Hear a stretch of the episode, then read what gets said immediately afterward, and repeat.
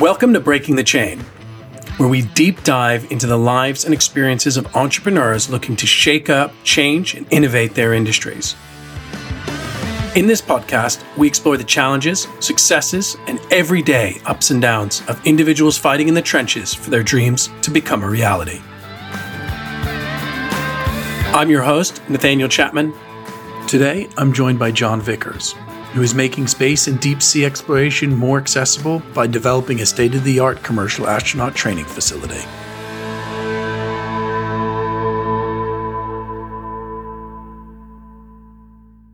Okay, welcome to episode six of Breaking the Chain. This has been a bit of a break for us. We've not been exactly back for a few months. I think with everything happening in the world today and with work that's taken off at Impel, it's taken us a bit of time to get back on track.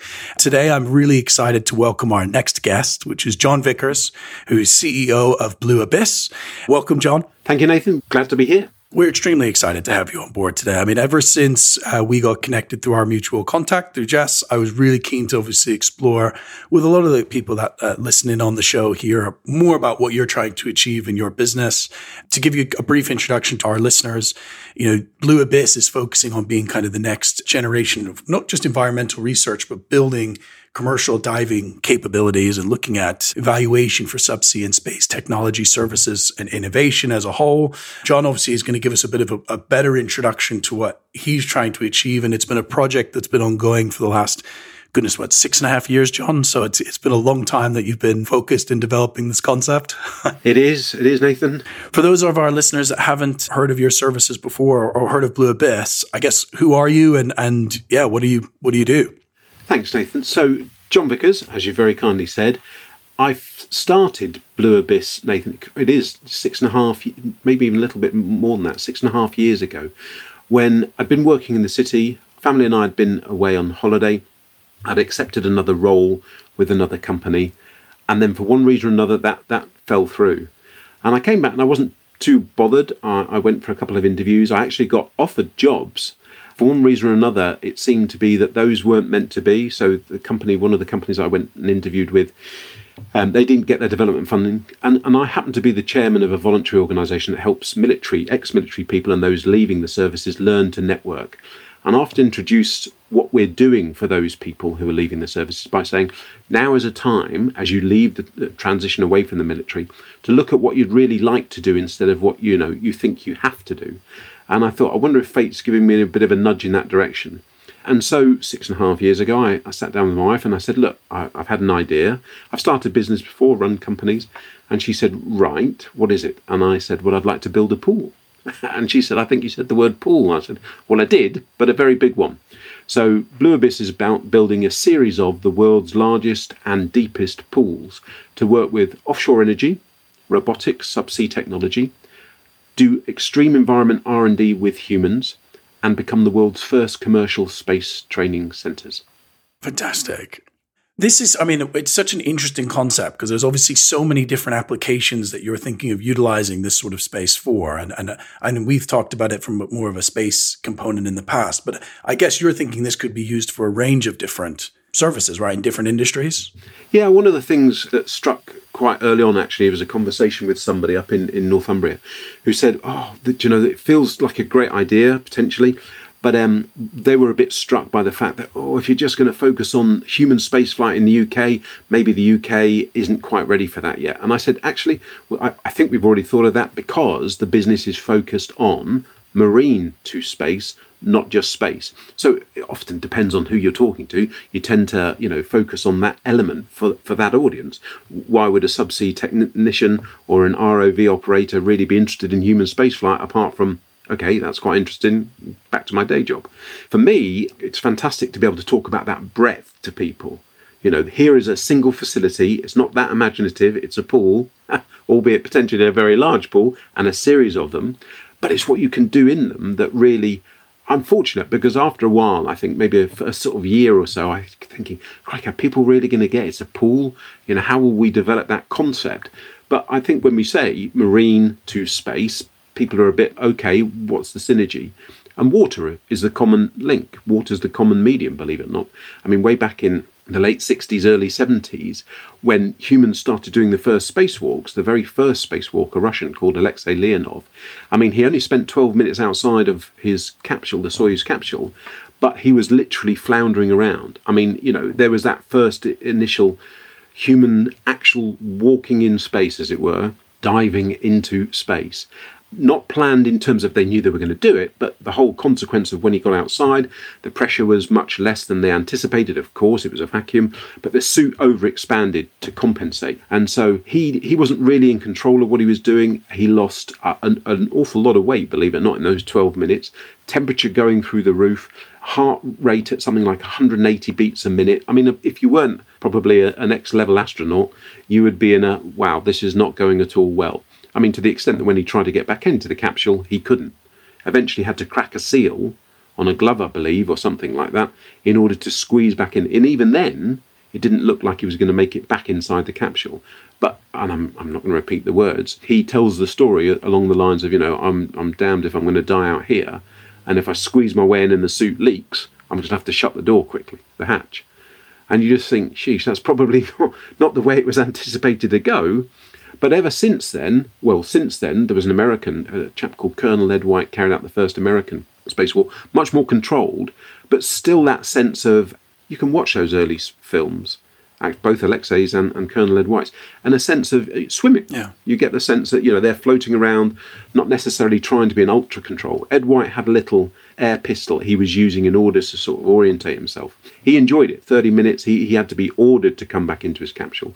But actually, it was Buzz Aldrin and the last astronaut on the moon, Gene Cernan, Eugene Gene Cernan, who together pioneered the use of pools to help astronauts prepare more thoroughly and in a much more disciplined fashion. So the whole human spaceflight bit in Nepal has got a relatively long just after you know the first humans to walk on the moon actually notion of being part of their training program and i suspect that we've been using outdoor venues quarries dry docks the ocean to prepare for our exploration underwater here we're trying to bring that into the 21st century creating a brand new facility which caters to that breadth of market so it's a large pool in terms of it's 50 meters long 40 meters wide with a maximum depth so it's multiple levels down to 50 meters but what really, I mean, that's relatively deep. You know, it's not deep in yeah. terms of the world's oceans, Nathan, but but it's a deep pool. Don't go in without your armbands. But it's the fact that that volume, forty three thousand cubic meters, an Olympic pool's three and a half thousand cubic meters. Yeah. NASA's current pool is twenty four thousand cubic meters. So you're dealing with something that's a huge body of water, but it's what we can do with that water. We can change the lighting, both above and, and within the water. We can add currents at different depths and different directions and at different strengths. We can put dyes in the water to simulate loss of visibility. We can change, albeit not instantaneously, from a chlorinated to a saline solution, eh, a saline environment. So there's a myriad of things that I think initial Buzz Aldrin and, and Gene Cernan probably never envisaged, never thought about. And in terms of offshore energy, we're developing a 21st century fit for purpose environment but actually the same environment can be used across those different sectors. I mean, there's a there's a gulf right between the oceans and space, but here you can use the same facility to cater for both. And it's interesting because I always think of, you know, you think of the pool scene in NASA, I always think of Armageddon. You know, that's like my movie, you know, and they're preparing and getting ready to do that, you know, the thing with Bruce, you know, go and destroy the comet. And, but you, you think of these facilities as obviously being very much uh, government run you know, and, and I think there's been a very big change in the in the space industry over the last certainly over the last few years. I mean, we're seeing it, it hugely with companies like SpaceX and even now Amazon looking at going into this commercial space. But you know, I suppose I never even thought of the potential of using utilizing this as a commercial facility. And I think you're right. The idea you're behind is building a state of the art facility to help with premier research. I mean, ideally within space and you know testing within those extreme environments but also being able to utilize those to to different environments. But I guess so does something like this not exist as a kind of commercial or, or privatized type business? And and what's the benefits, I suppose, of of you being able to offer that kind of service? That's a really interesting observation. I mean, there are commercial pools and there are test facilities out there. I think what we've sought to do on the space side of things, actually, it was always from a marine to space, you know, for me, it was ubiquitous. It was the same thing. If you're going to build a facility maybe this is an expansive nature for me, uh, being Texan for a minute perhaps. If you're going to build something, build it big, right? Build it recognizable, make it so big potentially that you could cater for those different audiences at the same time. If you're building something today, then you can overcome certain limitations that you might have had historically in terms of ambition or the technology. Uh, NASA's pool, for instance, has always had technology in it because concrete naturally, believe it or not, leaks because as it cures, there are micro fissures that occur. But NASA worked with an Ameri- a Canadian company to develop a chemical that, as it as the pool cured, as the as the physical concrete walls cured, would self seal. So here you have something that is relatively speaking, lowish maintenance. You know, if you get the infrastructure right to support that pool, the astronaut community want a very clean, um, almost you can't see you're in water environment. Offshore energy people don't necessarily require that. You know, they, they're used to working in deep, dark oceans, rough seas, um, low visibility. So, how do you cater for all that potentially disparate audiences? Well, you build a facility that takes modern technology, a degree of theatre, high definition cameras, high definition lighting, LED lighting stuff, and you say, what do we actually want to replicate? If it's offshore energy constraints for the subsea technology, maritime defense, etc., then you create a series of conditions that suit them. But the same facility, if you've put a dye in the water, I mean, we're filtering something like an Olympic pool's worth of water just over about every hour. Yeah. So that's three and a half thousand cubic meters. So don't go near the drains, for goodness sake, as you disappear into the pipework. But that throughput of water, that allows us to create something that, that for instance, most pools never created with. Some pools have wave machines, but inducing a current in a pool for different strengths, different directions. I mean, yeah, okay, that they'll blast water in a water jet for a fun pool. Yeah. But okay, look, everybody get ready. If you're a non-swimmer, move to that particular, move out of that particular area of the pool. Everybody else get ready. Here we can do that discreetly at different depths and different directions and different strengths. Not because we want to challenge people necessarily with the current, but a lot of subsea technology requires it. Most of the ocean is not driven, you know, most of the technology we put in the oceans is not worried about the wave action. That's a few meters. But as you descend into the depths, then you have to go through thermoclines, you have to go through ocean currents. If you're driving an ROV that's going down thousands of meters, you've got no end of cabling coming out behind. That will get dragged around by currents. How do you simulate that all in a pool in order that when those firms and, and technology companies go and deploy in the ocean, they've absolutely made sure that they're fit for purpose, that they've addressed as many of the challenges they think they're going to face as possible, you're making it safer, you're making it more cost effective, you're utilizing the time on site to do the job, not do some research and development work which you should have done somewhere else. And the same pool, I think the size and, and scale of the pool, Nathan, also allows for that ambition to cater for that those disparate audiences. But unusually, perhaps you know, unconsciously, by having such a big facility, you can cater those audiences potentially at the same time. Here we have a marine industry, you know, oil and gas, think of it, offshore renewables is coming increasingly. Since the 80s, we've had remotely operated vehicles. If you watch a discovery program about the bottom of the ocean, you'll see the little ubiquitous box like vehicle that's being piloted from a ship on the surface, doing film work, collecting samples. Those got scaled up and, and started working in oil and gas fields at thousands of meters. We obviously had the disaster with Deep Horizon, and, and thousands of meters down, you've got a robot. There's no body is going to go down there. You've got a robot seeking to cut off a, a, a leaking oil well. And I'm one of those proponents that says, well, actually, that technology, those ROV and, and to a lesser degree, perhaps autonomous vehicles, more like torpedo looking devices that, that go in the ocean. Boaty McBoatface is a great example of, a, of an AUV. Put it in the water, leave it for two or three weeks, two or three months. It either goes up and down vertically in the water column or underneath the ice cap and does sampling. But they tend to be, you know, drop it, it does a task. When you collect it again, you potentially collect all the data. Or if it periodically has come to the surface, it will beam the data to satellite. But an ROV is a human controlling this vehicle to take samples, do simple tasks. If you put that vehicle now in a pool where there is an astronaut training, to me, that suggests, well, look, they might have been at opposite ends of one's in the ocean, one's in space in terms of work, but why wouldn't you have an ROV that was being developed for space? Why not have an astronaut control that ROV with a thin wire or wirelessly technology or from inside a spaceship? I just see so many synergies that this pool is designed to help take us forward. And the whole point about is it a commercial facility? Yes, because the government facilities and the private companies' facilities that exist tend to be very focused. So the government pools that exist, so NASA has a pool, the Russian Space Agency, the Chinese, the European Space Agency, varying in size, focused on supporting predominantly government astronaut and space programs. The private companies who have offshore energy style pools tend to be well, I've got a small robot, does it float, does it sink when I want to? It's got some maneuverability because the pool's not big. Hmm. Here we are putting them all together and adding multiple levels and scale.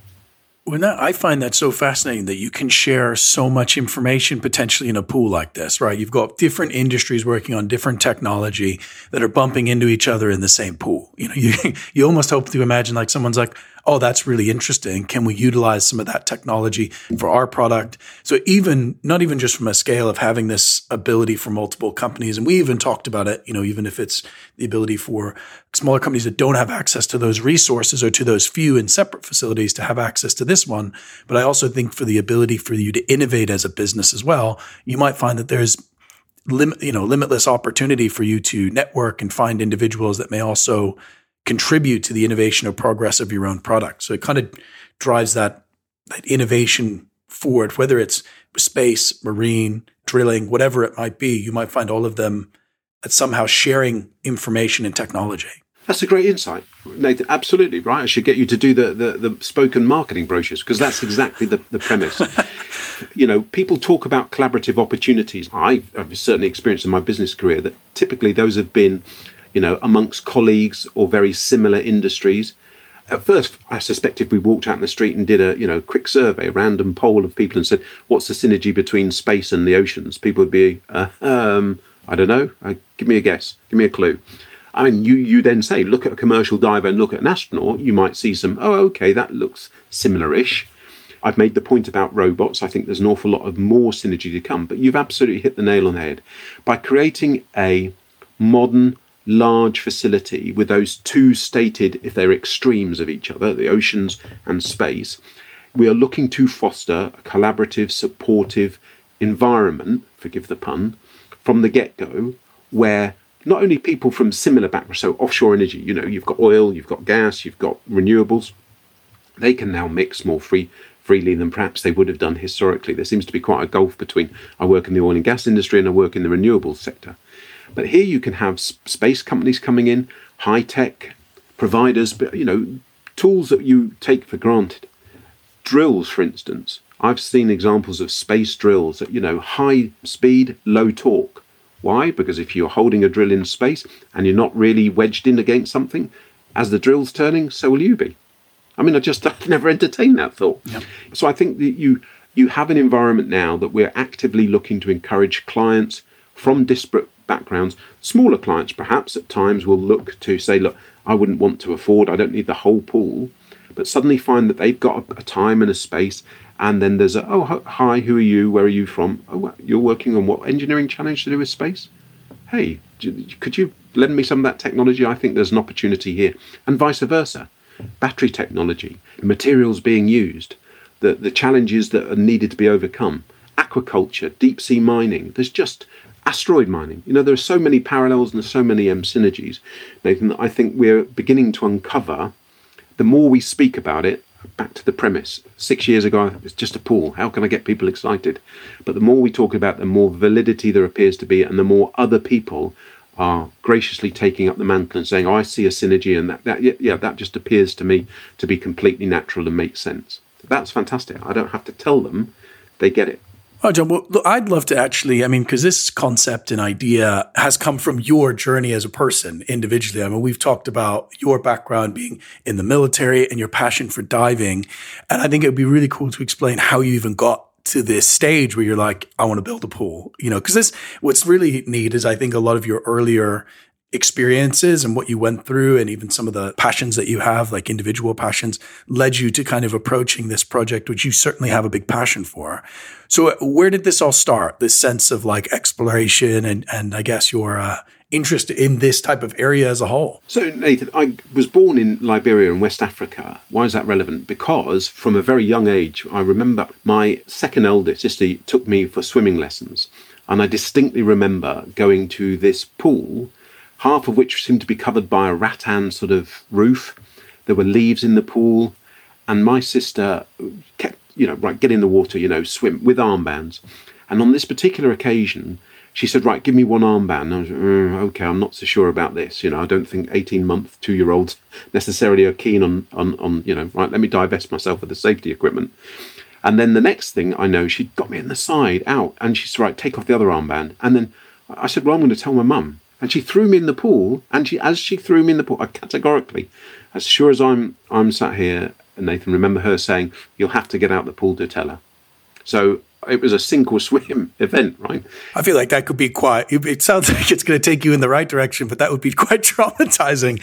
You might never want to go near a pool again. Well, yeah, absolutely. Maybe it's taken me this long to think about it because of that. I might have to have words with my sister.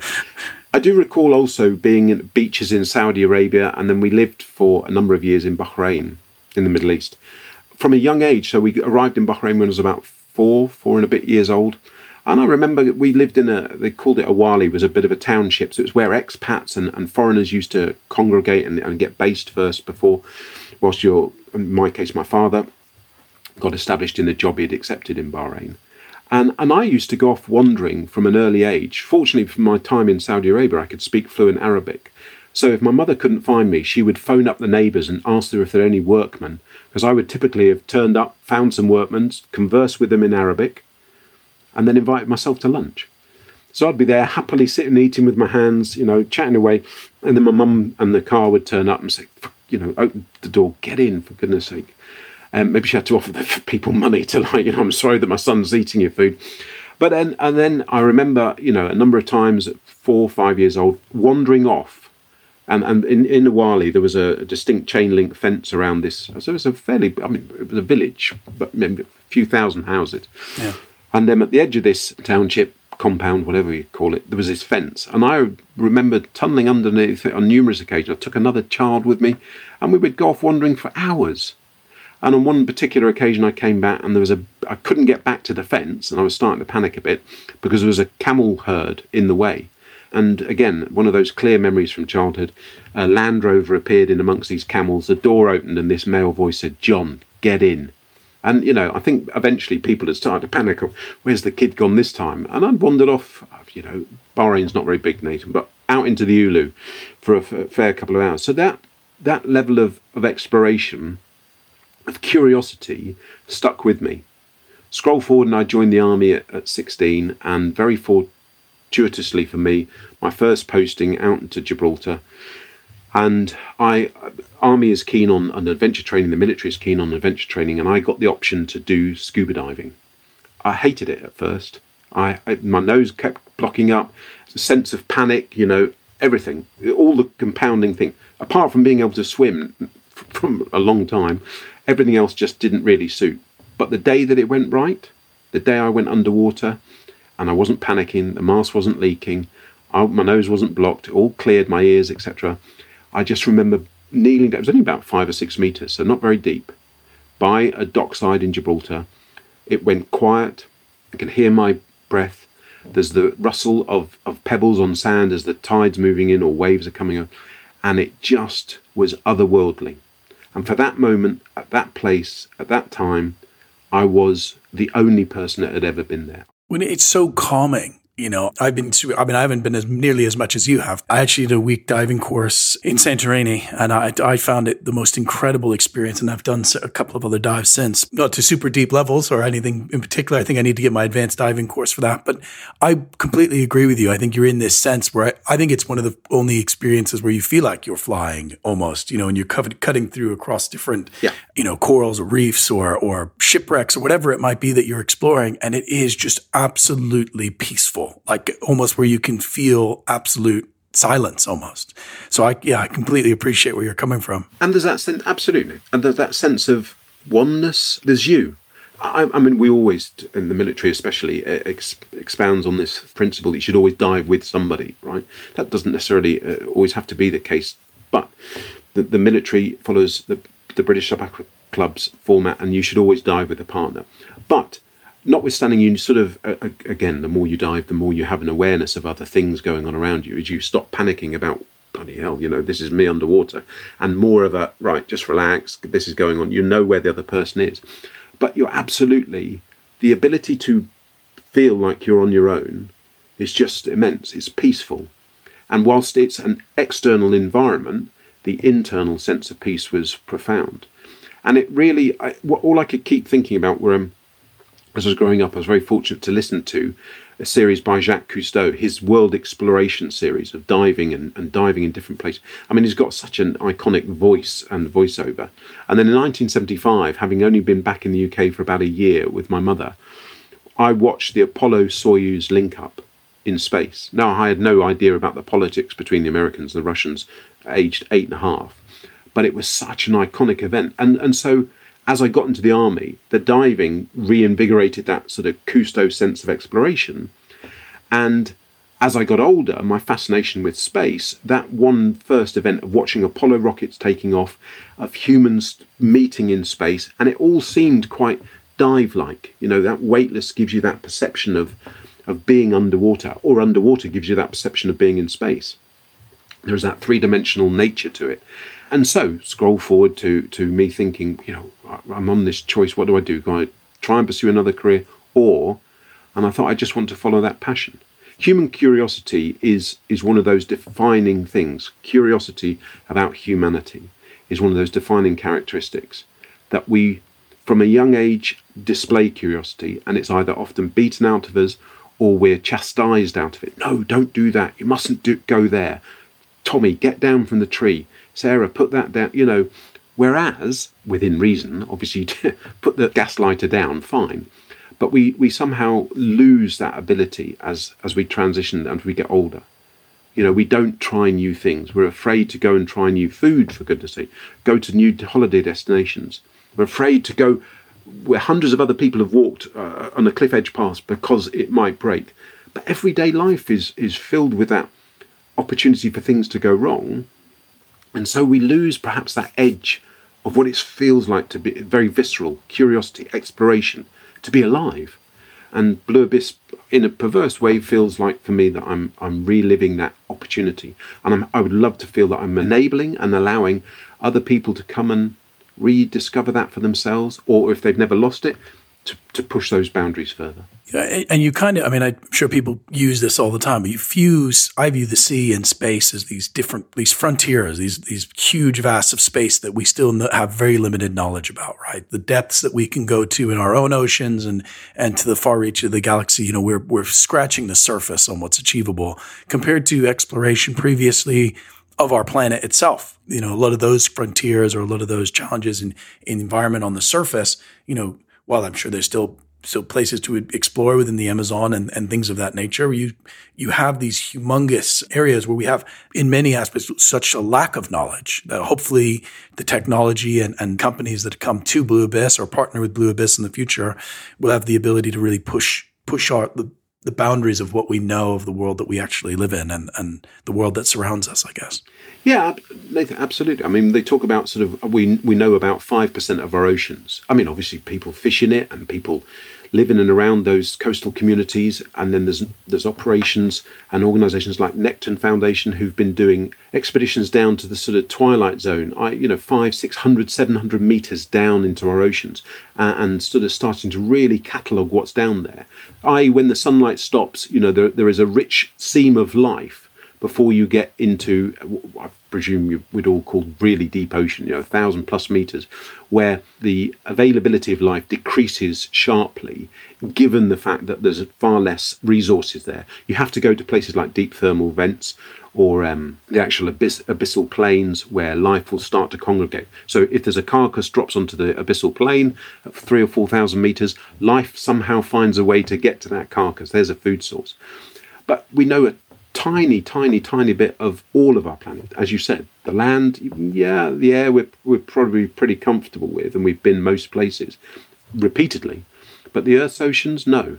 And what I find slightly distressing about that is that we, we seem to have had this exploitative attitude towards our oceans. You know, those back to those Jacques Cousteau programs, they really educated me. But we were talking about, you know, 1% of, of the ocean's depth but it was colourful, it was light, it tended to be warm water. And cold water's a bit of a sort of a different animal for me. I've, I've never had that passion. We know a guy, Kelvin Murray, who's a polar explorer, and Andy Talbot, and, and no end of people who seem to love diving in cold water. I'd have to wrap up warm before I get into the cold water. But but the richness of life under our Arctic oceans is phenomenal. The food sources, the variety of life, and and yet we've treated our oceans by and large, apart from those relatively shallow amounts, with disdain. Yeah. You know, we we throw rubbish away. We don't care what happens to it. If we can't see it, it mustn't be affecting us. We dredge the ocean depths for food or for resources without really contemplating and I think it, we owe it to our, ourselves now to start contemplating what's the effect of me doing that. We may need the resources, we may need the energy sources. I absolutely understand that. But I think we just need to do the exploitation more awarely. What's the impact of us doing this? How do I mitigate that impact so that it doesn't affect other people, other life forms, the planet, our home? And then when it comes to space, I mean, space is an orders of magnitude different, right? We we know our own backyard just. We twelve happens to be of men have walked on the surface of the moon. In the next three, four, five years, 2024, Artemis program is hoping to return humans and the first woman to the moon. Phenomenal. But yet, still, I mean, what a milestone and achievement that will be. We've sent a probe to Mercury. We've had probes reach Pluto and Charon.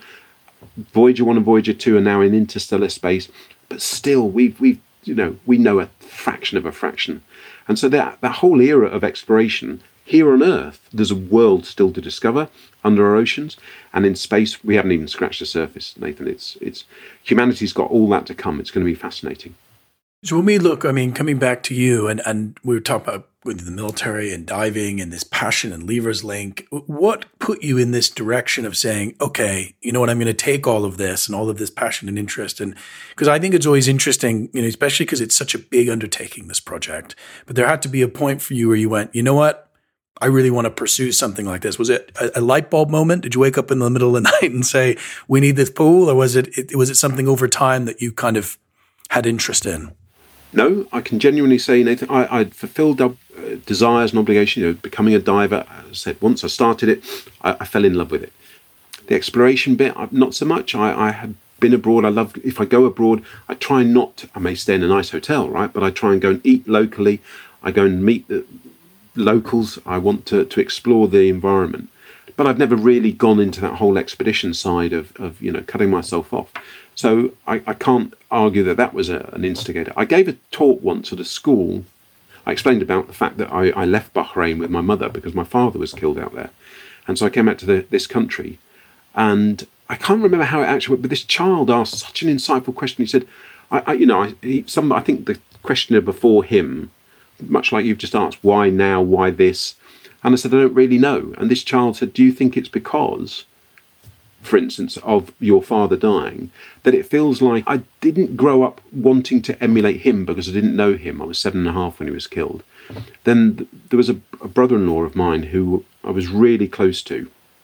My eldest sister married again, guy who was killed in the Falklands War, unfortunately, and won the Victoria Cross. Now, I was exceptionally close to him, and so the sort of desire to join the army, I think, was spurned on by him. In the course of my life, I knew him but a fraction. So there was no emulation of.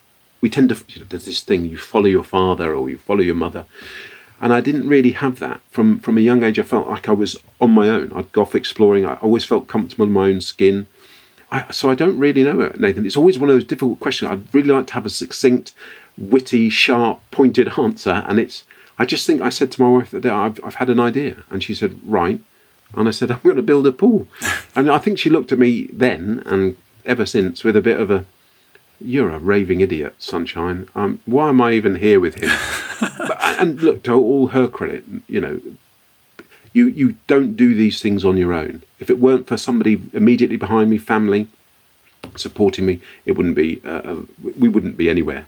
And then of all the people that I've introduced this to, who've then come to join me, again, we would be nowhere without those people. So the journey has become a collection of people who subscribe to that view. Have they got the same view as me? I don't. Maybe, maybe not quite as passionately or as, as wildly, but they seem content to drag along for the moment, and I'm very happy and grateful to all of them for that support.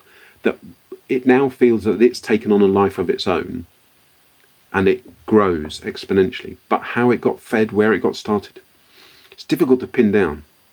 So from that moment where you went like this, I love this idea you shared it with your wife. Is that where you started to go down that track, and that's where it's led you on this sort of six year journey so far as to where the business is going? Because I know it's been, you know, you know, gone through its ups and downs, and, and I think the reason I touch on that is you've you've gotten into a very great place today, but it's we had um, somebody on one of our first podcasts, and you know they were developing their product, still developing their product after seven years. And I think there's a certain drive and, and challenge of, of, someone and perseverance that you need to have to push through that kind of that timeline.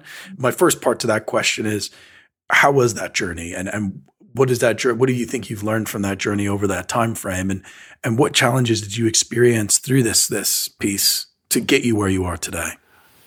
That's a, a really good question, Nathan. I think, do you know what I really learned was that I didn't see it as being that big a thing.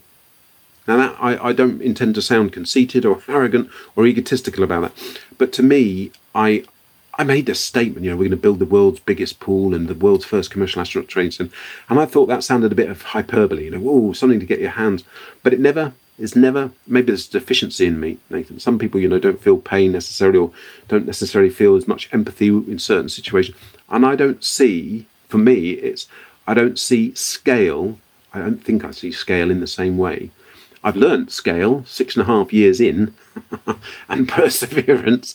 Oh, I'm learning it all the time. But other people would say things to me like, "Oh, do you realise what you've taken on?" or "That's a mad, large thing." And and you, you then reflect on that, and then perhaps then I thought, oh, maybe, wow, is that a big thing? Wow, should I have some doubts? But they, for some reason, maybe I'm very fortuitous. That's gone. The perseverance I've had to learn. I mean, I've put up with, you know, in the military, you, you, you get, go through some pain at times and you can be very cold and you think, crack, is this ever going to end? Or this run is just brutal. You know, we're up and down these hills like it's gone out of fashion. Is this going to end? But you know, it, it's relatively short. You know, in the scheme of life, it's few hours, a few days, a few weeks, a few months. The difference in this that I'm on the journey and trying to observe the journey. It's six and a half years, and, and yeah, we, we are very close to finally delivering on the premise. Would I want it to have been different? Perhaps. Has it been different? No. Am I glad that it's not been different? I think we'll come to reflect on that and think, do you know, as much as I might want it to have been at different points, oh, now, now, now, I need it now, right now, right now. And then afterwards you always think, hmm, maybe what you need is it to be right now. And that's a subtle difference. Uh, and so, of course, I'm and every now and again people say, and? And I think, yeah, yeah, it's coming, but it will be when it's meant to be. If you persevere, life has a seemingly a strange way of shaping out before you, and it gives you the best path in the most succinct way to deliver upon the premise that you've stuck to. That's my experience, anyway. And you shared a, a really good story with me, and I, I, don't know if you'd like to share it today, but I know you met one of your heroes, and and this was at a point while you were having maybe you know I know you've been persevering throughout all this, but it had been a struggle. You know, there had been struggles along the way, and that person gave you maybe a bit of an, a, an uplift, and it was just a small thing, a comment, you know, uh, but it actually maybe gave you a lot of perspective and drive. Do you want to maybe elaborate on that for our listeners? Because I think it's just such an incredible moment for you, I suppose. Yeah, that's Nathan, very kind and very kind of you to remember and recall that. I hadn't actually been doing Blue Abyss that long, nine months, and and the one now having uh, in contradiction completely to what I said a second ago, I'd started to think, God, this is just hard work, you know. Not necessarily the scale, but but there's a degree of negativity. I, I tend to find that, that, we British, if I count myself as being British for a second, have a, have a an ability to sort of talk down something. We, You know, we talk ourselves out of it before we talk ourselves into it. So I, had gone along to an event, very kindly been invited to this space event that was happening at the House of Commons, the House of Commons, Portcullis House. To meet an Apollo era astronaut for me was growing up when I did and watching those events. I was too young to really recognise any of the Apollo missions onto the moon. Even in 1972, I may have heard somebody talk about it. So it wasn't until 75 that I'd watched an Apollo rocket take off going to that event to listen to the last astronaut to walk on the moon. So the obviously significant person I think we all think of is who was the first astronaut or first couple of people on the moon? Neil Armstrong, Buzz Aldrin. But to go and meet one of that era of, of people and the last person, you know, tangibly has touched another heavenly body and walked on it and for that moment in time called it home just was um, I thought, look, this is really hard. It was a stupid idea, but let's not tell anybody till after I've been to the talk because they give me a free ticket. So I went and, and sat there. There wasn't many people, 20, 30 people in the room. And, and Gene Cernan was just such an affable, down to earth guy. But what really struck me during the talk was that he suggested that they, the collective of Apollo era astronauts and, and, and NASA around them, felt that they were at the vanguard of humans going out into space. You know, that the moon was just a stepping stone. By the 80s, we would have been on Mars. Crikey, now, 20, 2021, we're only still talking about going back to the moon.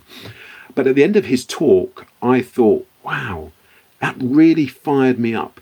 And then somebody very kindly said, Would you like to meet him? hello, I've come all this way. Yes, hello.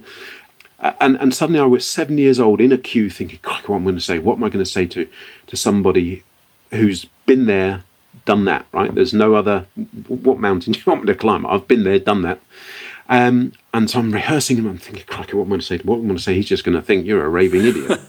that old theme again. And I introduced it to him. I succinct. I said, sir, I'm going to build this facility. You want to train us? And he said, so you're building, actually, I didn't use the word facility. He said to me, so you're building a facility that's amazing. Never give up. The way he said it to me, Nathan, and he shook my hand, and I just recall I could have been seven years old. He looked six foot nine for crying out loud. Big, strong American guy, big, strong handshake. I was a kid. But it was the way he looked at me, and when he said, Don't give up. And I, and that was a real wow. I mean, you know, I've got some people I consider to be heroes. The brother-in-law of mine who was killed in the Falklands, I think we would classify him as a hero. He is a personal hero to me. Um, Helen Sharman, she inspired me to, to keep going. Tim Peake, obviously, I, I spoke to Tim yesterday, caught up on some stuff. Tim's an advisor to us.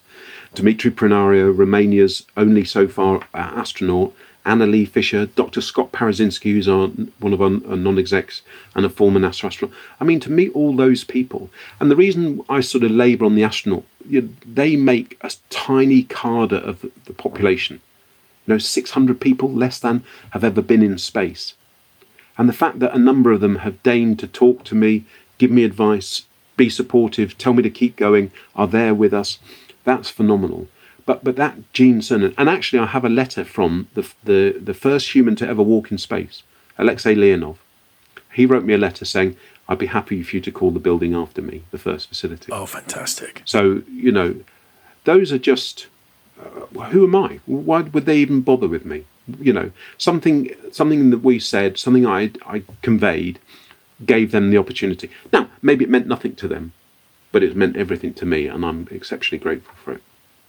What, an incredible, I mean, what a leader and what a person to say something like that. To be, you know, and you can just tell why someone like that would be an astronaut or to get that kind of feeling or vibe off of someone because you do view them as like people lead. I mean, leading humanity in a direction, really, and really they're best, the best in what in what they do, you know, as pilots, as scientists, as technicians, you know, whatever their role might be. And I, and I think it's just really cool to see that that came from a, a, conference and that could give you extra energy towards building to where, you know, to where you are today. But uh, how incredible. And, and for you through this journey to have met such incredibly inspiring people. And you, you, you mentioned something, and I, I think this was something I wanted to bring highlight too as well, because you mentioned Romanian's first astronaut. And, and one of the things you were talking about with me prior to this about one of the missions you have with a facility like this is it does also bring accessibility to countries or nations that may not have fully developed uh, space programs. Um, and actually, the ability of a facility like this, and I, I thought it was just interesting because you mentioned uh, the Romanian astronaut, but potentially this is also enabling other countries and, and groups to have this opportunity to maybe potentially one day put someone into space part of the introduction, Nathan, you very kindly did, was you you talked about you know this sea change in terms of commercial organisations and space. We talk about marine side of that much less because you know private companies have been exploiting our oceans and travelling across and putting humans underwater. We can do so recreationally. Space has remained the preserve typically of governments until the last the last decade.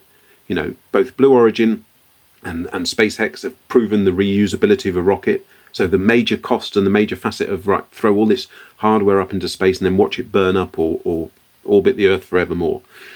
we've delivered commercially through SpaceX astronauts to the ISS. The Americans now have their own um, ability to do that again. Um, both Blue Origin and, and Virgin Galactic have been talking for this year of taking private fee paying passengers on suborbital experiences. In Blue Origin's case, it will be a rocket that goes up past the Kármán line and then um, you spend some time weightless and then descend back down in the same capsule. And of course, Virgin Galactic have got their own parabolic capability. I mean, it's just a fascinating era to be alive. And here we have this opportunity to I mean, rockets are, perhaps wouldn't have been the first thing that I would have expected to be the commercial satellites. Uh, you know, mobile phone companies, telecoms companies, weather satellites, and stuff. Th- those have been going on for a fair number of decades. But perhaps I would have expected humans to perhaps be further up the chain. But but somebody, Elon Musk and Jeff Bezos, for instance, and the United Launch Alliance, as private companies, saw the opportunity to put rockets into space and do so demonstrably differently. Obviously, with Blue Origin and, and SpaceX, and it just felt to me like an opportunity in preparing humans. If we're going to train humans to go into space, why would you do so? Continue to use the methodology that governments have done. They train a select few it's expensive. It's 18 months worth of their life. So tens of millions of dollars, pounds, euros. Here we have an opportunity to change that. Why does it need to be that length of time and at that cost? If a commercial company can come in and change the metrics, like SpaceX have done, and proven that instead of millions of dollars per kilo launched into space, it can be tens of thousands. I mean, there's an orders of magnitude change. Why is that availability not for space? And therefore, I think that we will be opening, I'd like to think we'd be opening up the, the frontier of space to far wider, whether you're going there to, as an explorer, whether you're going there to work, whether you're going there to do some repairs or something, whether you're just going there to um, experience it. I'm booked onto a space hotel for 10 days. Wow. To be part of that story that just for me, Nathan. It it I, some people I, I, think it doesn't feel like the glamorous bit, the training bit. We're we're perhaps you know in the old um, gold rush mentality. We're we're selling jeans and pans and shovels, but by heck, you wouldn't have been able to pan for gold and spend much time out there if you weren't wearing any clothes and had the right equipment. Yeah, or sifting in the wrong part of the river. Mm, yeah, exactly right with the wrong equipment. Here we're we're doing the basic stuff, but it's the bit that addresses the curiosity. Yeah wow, there's a job in space to be a, a bartender or a gardener or a mechanic or, or a hotelier? Yes. Wow. And you can come and train here. And because of the way that democracy is happening, the few will enable the many. And that's where I find we're at a, a point where the industry and, and space and technology is, is starting to almost get that, like we were talking about earlier, that rejuvenation and a lot more money and resources going into it, and a lot of these commercial applications for what has primarily been, you know, government backed programs. And I think uh, you will find, and I think that's why I think the idea that you have this whole concept fantastic is because you will find that if we if you just could only depend on people that have been to space to run these programs, I mean, you'd have very few people that could actually come in and potentially fly those ships or do that maintenance or do that work. You you like say there's only usually a pool of so many people that are astronauts, or maybe a larger pool that are training and then get selected as astronauts, but not all of them are going to be enough for this commercial revolution for the space industry. So something like this could be easily a bridge of the gap between the talent and expertise that people need for this these sort of industries and for these sort of you know commercial projects and, and commercial desires you know from things like SpaceX and and Virgin Orbit and things like that but also alternatively for technology and innovation which will be so crucial within this space as well especially to drive costs down but also to bring in further solutions within this frontier. Like you said whether it be hotels flights, you know, on more of a commercial side, or whether that we're looking at furthering exploration. And people sometimes get a bit nervous about it, but I always kind of bring it back to the East India tra- Trading Company at once upon a time for the United Kingdom.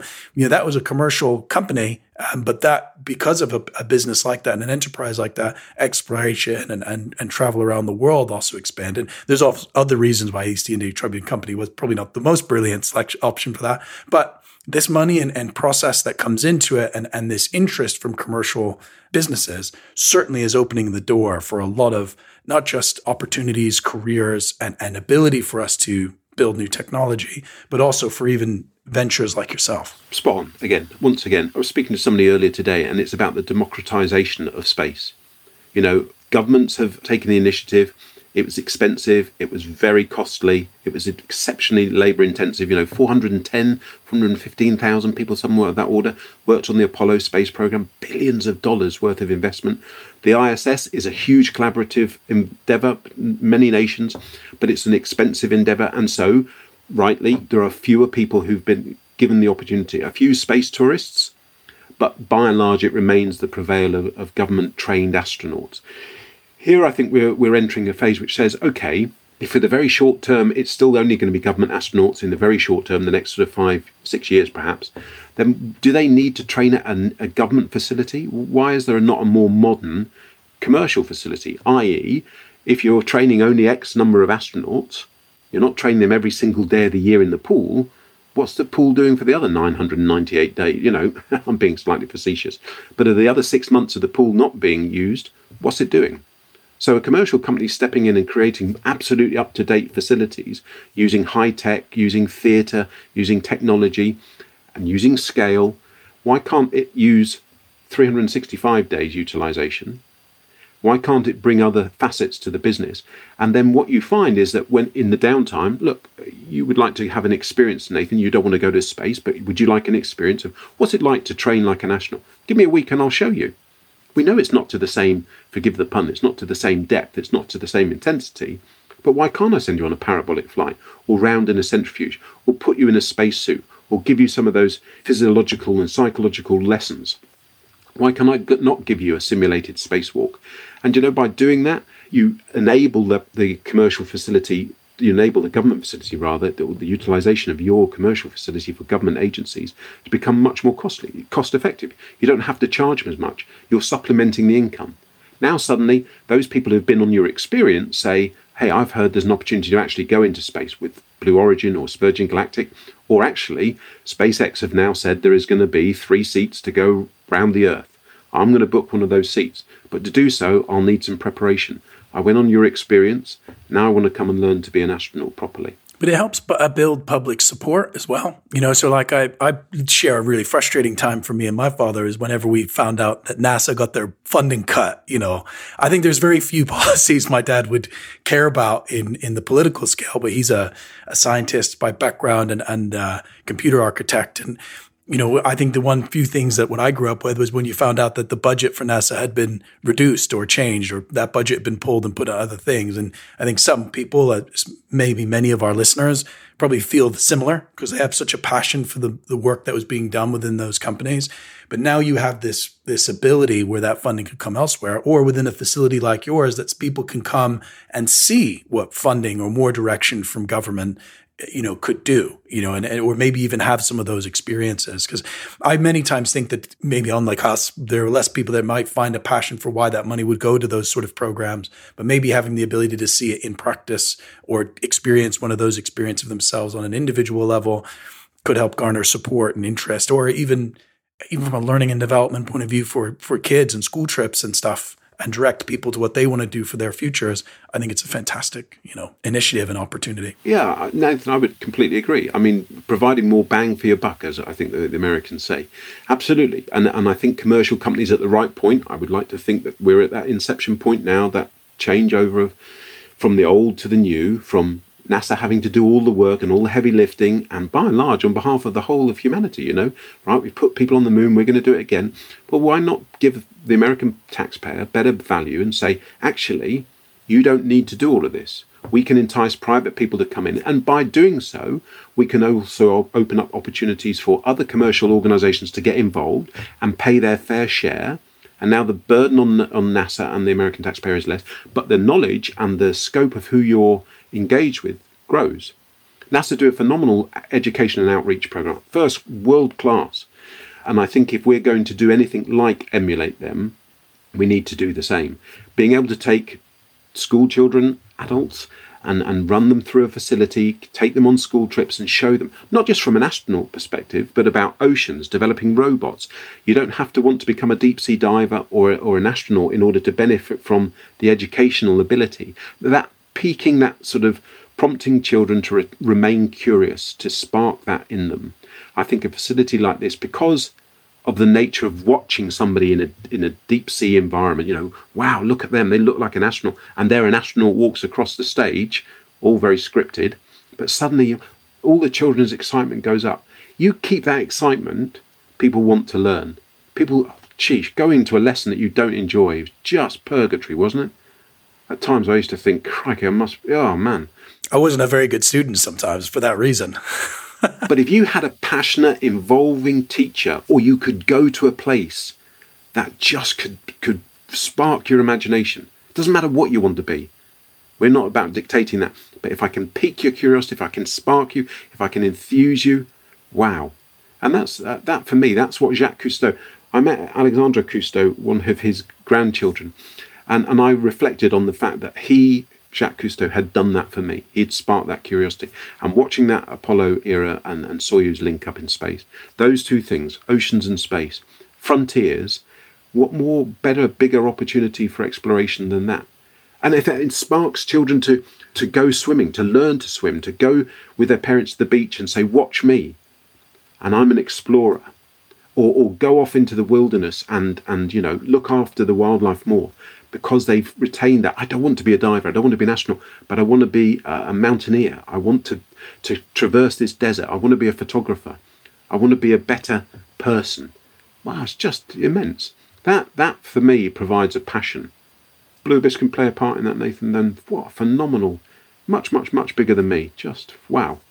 So what's what's next for you, John? I mean, you, uh, we've gone through now a bit of the the journey and, and the business. I mean, where is Blue Abyss today, and and where are you? What's the next steps for you in your organization? So we were very close finally after six and a half years, Nathan. It feels like some false starts, but perhaps in light of, as I was saying earlier about fate and the pandemic, Perhaps if we'd have opened last year, you know, who knows what, what would have happened. So things are coming nicely to the boil, as they say, with a particular region in the UK. We're hoping to make that public very soon. It's been a frustrating journey at times, but we're getting to the right place.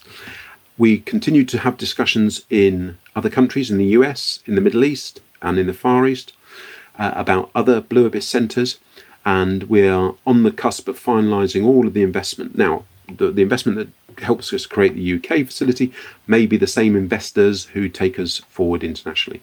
So it's a it's a challenging few weeks, but there's a number of things happening, and hopefully that that final final phase and then begin construction within the next three to four, five months. Oh my goodness, how exciting though that you can see because especially from what you've been building and going through and and and you're right. Goodness, the pandemic certainly didn't do you any favors, but I guess on the other end, it's not exactly like you're right, launching a facility like this and then having to close it all down, what that could have meant for the financial impact as much as it's been a, a tough and persevering journey, maybe it's happened for a re because even you start a couple years ago, you know, you would have it's still gone through a long phase of building and establishing that business, and then maybe not even being able to open up or have people on site or things like that. So, um, how exciting though that these investors are now at the table and you're at the cusp of maybe even breaking ground in the next few months. People like Jeff Bezos and, and Richard Branson were billionaires when they started their respective space companies and you know they've gone through many more years duress and, and strife, strife to get to their places now. Spacex a different journey but elon's been through it all. Um, you know i think he talks relatively candidly about the fact that he was nearly bankrupt and then nasa stepped in and said actually we're prepared to, to fund this initiative to, to give this trial a go. So six years six and a half years in the scheme of things is not a long time. You know it's been personally difficult and i'm exceptionally grateful as i said to my family and to, to my fellow colleagues who've supported me and themselves through this journey. So that's the first time I really reflected on it. You know, after six and a half years, we might only be five months from breaking ground, maybe sooner. But things continue to accelerate. We had calls today, there's calls all this week. You know, that's becoming exciting. That in itself can provide an excitement.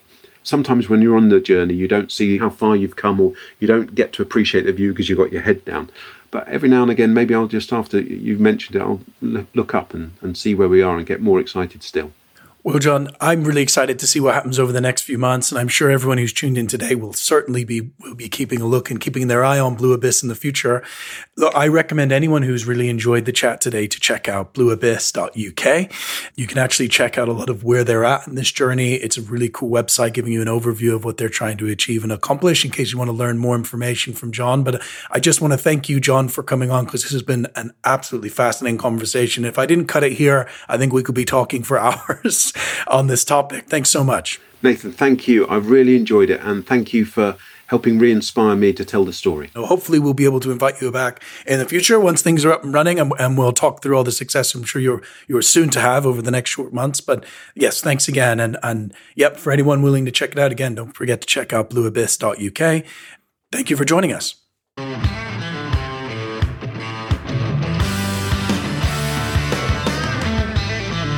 Thank you to all our listeners, and join us next week as we talk with James Kerslake, CEO and founder of Tom Savano. And don't forget to subscribe. You can listen to us on Spotify, Stitcher, Apple Podcast, TuneIn, or even on our website at www.breakingthechain.online.